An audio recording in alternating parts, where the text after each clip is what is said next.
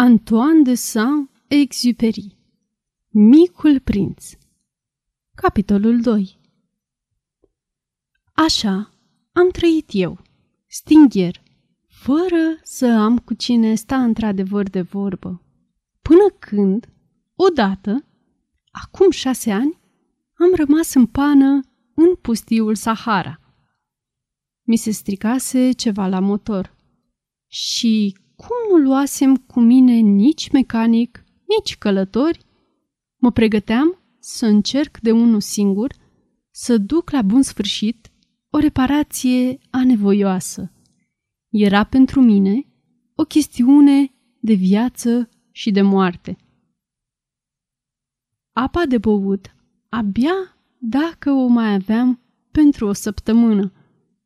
În prima noapte, deci, am dormit acolo, pe nisip, la mii de leghe depărtare de orice așezare omenească. Eram mai singur chiar decât naufragiatul pe o plută în mijlocul oceanului. Așa că vă închipuiți uimirea mea când, deodată, în revărsat de zori, m-am pomenit că mă trezește un glăscior ciudat. Rostea te rog, desenează-mi o oaie. Cum? Desenează-mi o oaie. Am sărit în picioare, ca lovit de trăsnet. M-am frecat bine la ochi.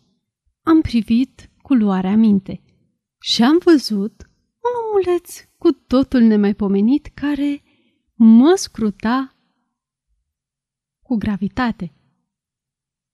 Desenul meu e însă bineînțeles, mult mai puțin fermecător decât modelul. Nu e vina mea. Pe când aveam șase ani, oamenii mari mă făcuseră să-mi pierd orice încredere în cariera mea de pictor și, în afară de șerpi boa întregi și de șerpi boa spintecați, nu mai învățasem să desenez nimic altceva. Prin urmare, priveam cu ochi mari de uimire la arătarea aceea.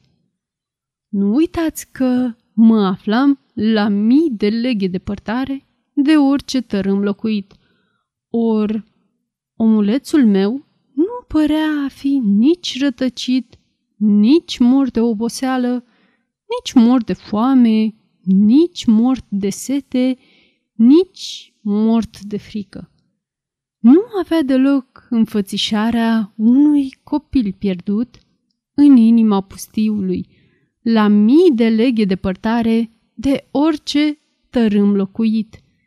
Iată cel mai bun portret pe care, mai târziu, am izbutit să-l fac. Când, în sfârșit, am fost în stare să vorbesc, l-am întrebat. Bine, dar ce cauți tu aici? Iar el rosti atunci, din nou, încetișor, cerându-mi parcă un lucru din calea afară de însemnat. Te rog, desenează-mi o oaie. În fața unei taine prea copleșitoare, nici nu mai cutezi să te împotrivești. Oricât de nefiresc mi se părea mie lucrul acesta, acolo, la mii de leghe depărtare, de orice așezare omenească și cu toată primejdia de moarte în care mă aflam, mi-am scos din buzunar stiloul și o foaie de hârtie.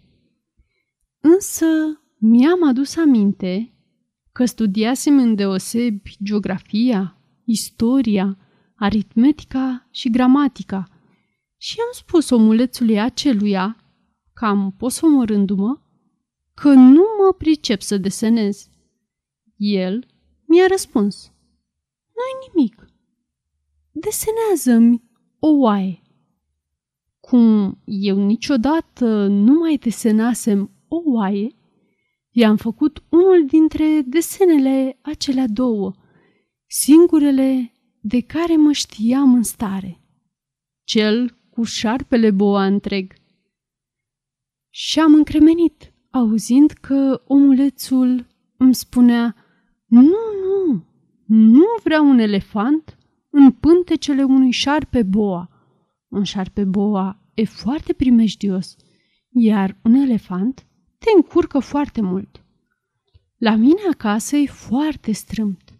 Eu, de o oaie, am nevoie. Desenează-mi o oaie. Așa încât am desenat. El s-a uitat atent. Apoi a zis, nu, asta e tare bolnavă. Fă-mi alta. Am desenat alta. Prietenul meu a zâmbit cu drăgălășenie și îngăduință, numai că, vezi și tu, aceasta nu e oaie, e berbec, are coarne. Am făcut, prin urmare, desenul din nou. El însă mi l-a dat înapoi, ca și pe cele de mai înainte. Asta e prea bătrână. Eu vreau o oaie care să trăiască mult. Atunci, pierzându-mi răbdarea, deoarece mă zoream să mă apuc de demontarea motorului, i-am făcut la repezeală desenul următor și i-am spus într-o doară. Aceasta e lada, oaia care trebuie se află înăuntru. Dar am văzut cu uimire cum chipul micului meu judecător se luminează. Chiar așa mi-o și doream. Crezi că oaia asta are nevoie de multă iarbă? De ce mă întrebi? Pentru că la mine acasă e tare strâmt. Negreșit îi va ajunge. Ți-am dat o oaie mititică. El s-a plecat asupra desenului. Nu chiar așa de mititică. Ia te uită. A dormit.